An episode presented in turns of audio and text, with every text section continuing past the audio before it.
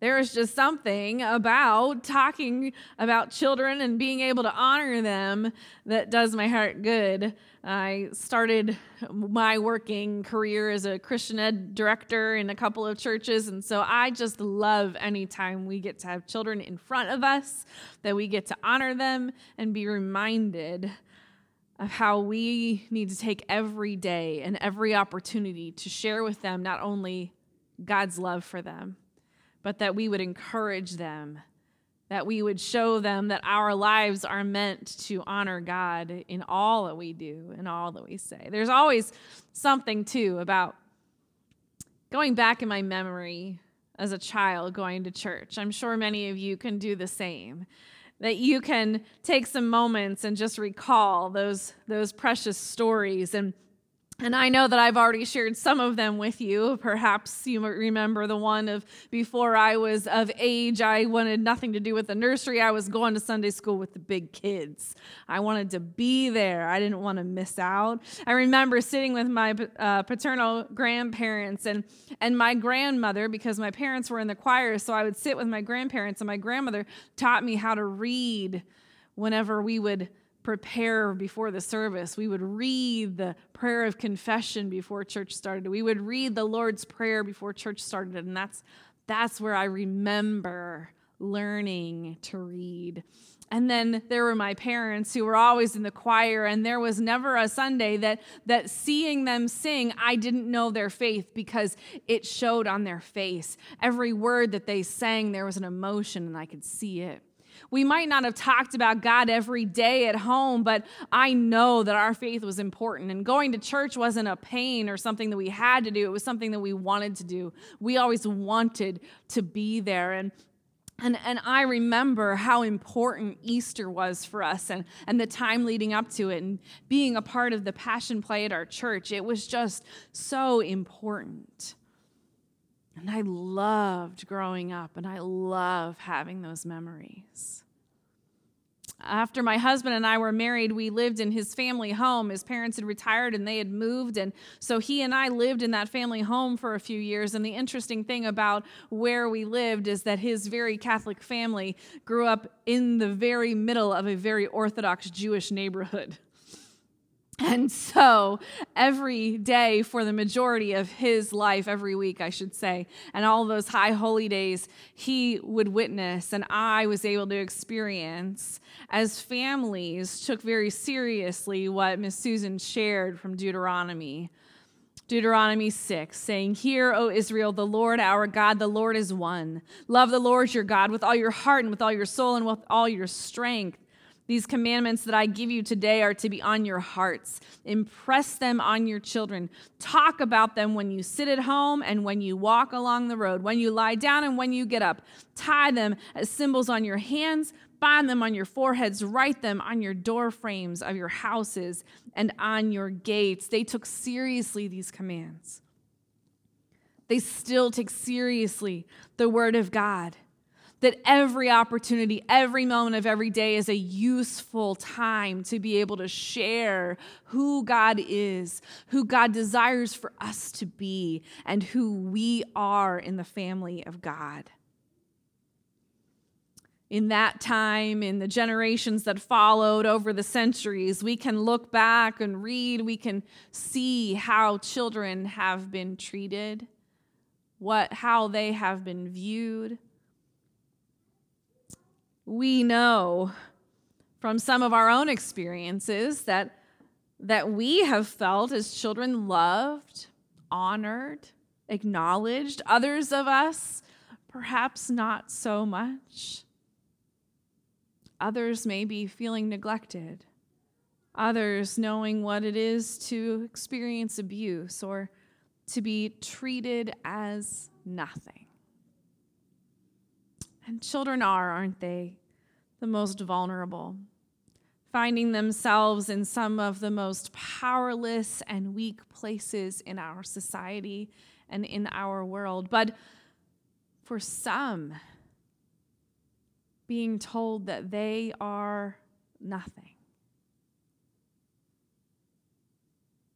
How can anyone reject a child or treat them in such an unholy manner. And here in this text, we find that Jesus has, of course, had been speaking with people, has been sharing about God's law, about God's commands. Those Pharisees are trying yet again to trip him up, trying to trap him in some way. And there are people who have who have been there hearing all that he had to say. And some of these people had their children with them and they and they just ever so, you know, quietly were just kind of moving towards him. They were trying to bring their children over that he might place a hand of blessing upon them. But the disciples, they weren't they weren't really having it. Those disciples were like, "Hey, get get back. What are you doing? Leave him alone. He doesn't he doesn't need to be bothered by these children." Jesus says, "No, stop. What are, what are you talking about? No, let them come to me." don't don't stop them from coming. Let them come. Let them be with me. It reminds me of a story that my dad shared with me at one point. Uh, I must have been about three years old. And uh, and my dad and my maternal grandfather were coming back from golfing. And so we were at my grandparents' house. My mom and I were there also. And, and as soon as those guys walked through the door, I made a beeline for my grandpa. And my dad was, he said he was a little hurt by that. I didn't go to him, I went to my grandpa. And, and he told me that he said to my grandfather, Okay, what did you do? Like, do you have candy in your pocket? Why did she go to you and not me? My grandfather said, I, I, I promise I didn't do anything special. I didn't twist her arm or promise her anything. But you know, there's just something about being a grandpa that I don't have to worry about some of the things you have to as a dad. And so she knows that as soon as she sees me, I'm going to listen to every word that I'm going to be right there with her and, and whatever she wants to do, I'm going to do it. And whatever she wants to show me, I am right there.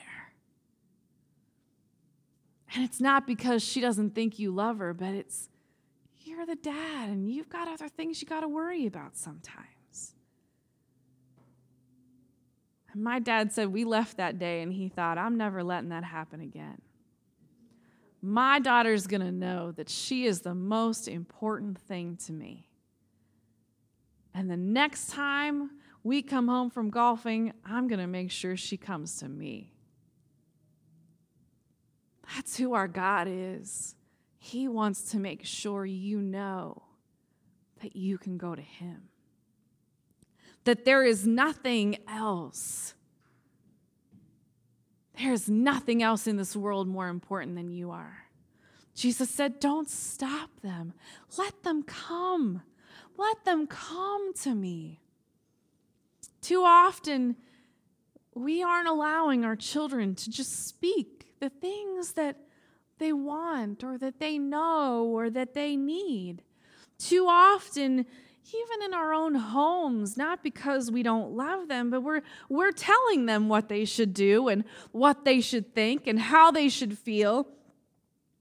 And it is important that they know that there are rules and that there are things that they need to do in certain places and circumstances, and that, that there are behaviors that we expect absolutely, because there's something about being taught that stuff. But it's also important that they know that they are loved and that they are heard and that they are appreciated and that we want to know how they feel and what they're thinking. Because that's what God wants them to do too that no matter what, from the very beginning, we want our children to know that their home, where they live, is a safe place, that the people that they live with, their parents, their grandparents, whoever it might be, that they're a safe place. And that if they need anything, they can trust that where they live and who they're with are safe. But we also need them to know that beyond that they are safe with God, that they are safe with Jesus, that if, a, if something happens and that, that they're at school and, and mom and dad aren't there, they can go to Jesus. That if there is something going on and just for whatever reason they might not be at home, maybe they're at a friend's house playing, they know that they're safe because they're with Jesus, no matter what they are, where they are, or what they're going through. And so we have to teach them. Remember that verse in scripture that says, Teach a child in the way they should go, and they will not depart from it. It's, we have to teach it to them, though. We have to teach it to them. They have to hear it when we're coming and when we're going, when we're lying down and when we get up. They need to know it. And when they know it, whether it seems to you they've departed from it or not, God hasn't departed from them. They still know it. It's so incredible to me that we can assume things about our kids. I mean, we know we it's a hard thing for us to know our own thoughts and emotions sometimes. And it's taken me all these years in my my uh, Christian ed degree and my working with children and just experiencing with them one on one. It's so intriguing, though, to be able to just listen and hear the things that come from those little minds. I'm sure you've all had an experience where you've just thought, did that really just come out of that child's mouth? That is amazing. How did they know that?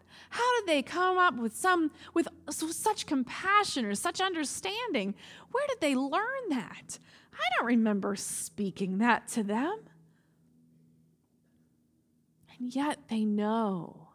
They know and they understand, but but there are things that we still need to teach them because there are many who don't know or understand how to express what they're thinking or feeling. We have to be paying attention so we can help them in that. I had a, a, great two years where I was able to be the nanny to a niece and nephew. They were two and three years old at the time, and and uh, you know how uh, these kids they just loved to be they loved being tickled. They just loved it right? And and I'm sure you've probably had an experience where there's just, I mean, these kids, you just tickle, tickle, tickle, and then they run away like, oh, but stop, stop, and then they come right back for it. Right? They don't want it. They're not done. This is just too much fun. Even though they run away or say stop, they want you to keep going. But I noticed with my niece and nephew that there was a point at which they really were done.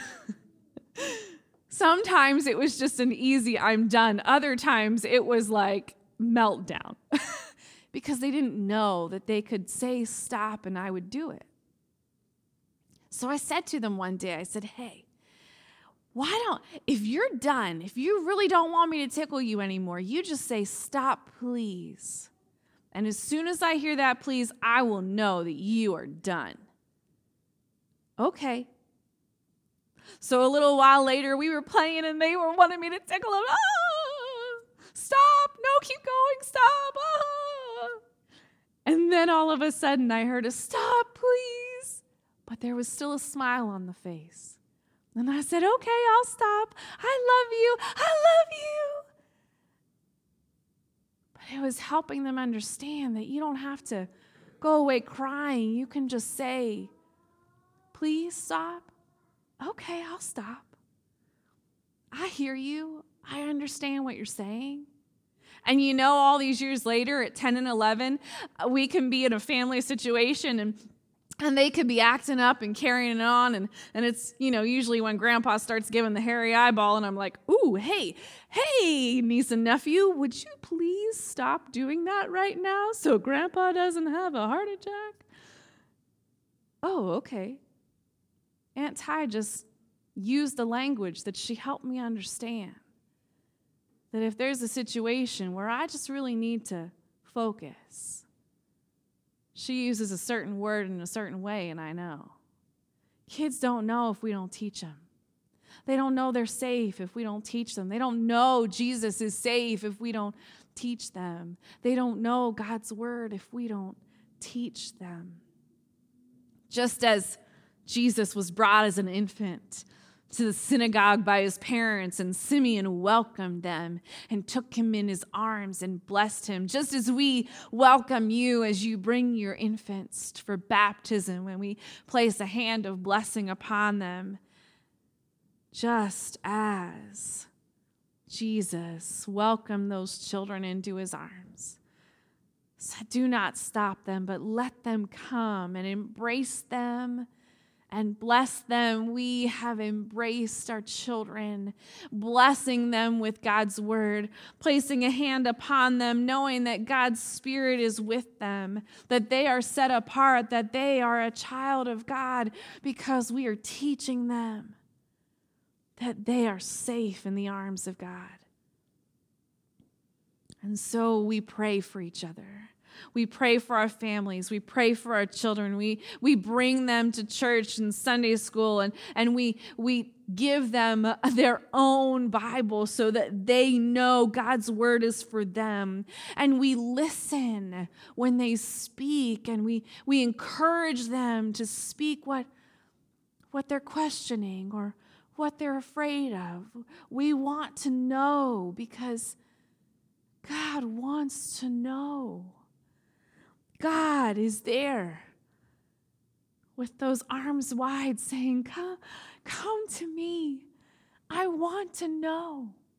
You are my child, and there is nothing that I will withhold from you.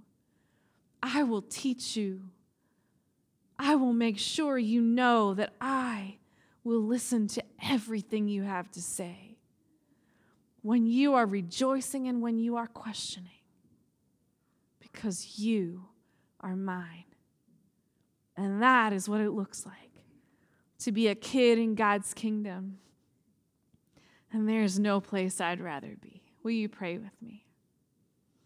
Holy and loving God, God, we know that your heart is that we would run to you that when we look and we see you, we would run to you because you, God, love us and you hear us and you care about every bit of our lives because you, God, have not pushed us away, but you have made a way for us to live and know that you are with us every moment. And that every instance that even may be overwhelming, is one that we can run to you, that you are a safe place, and that you, God, call each one of us as your children into the love and safety of your kingdom. Thank you, Lord. We love you. Amen.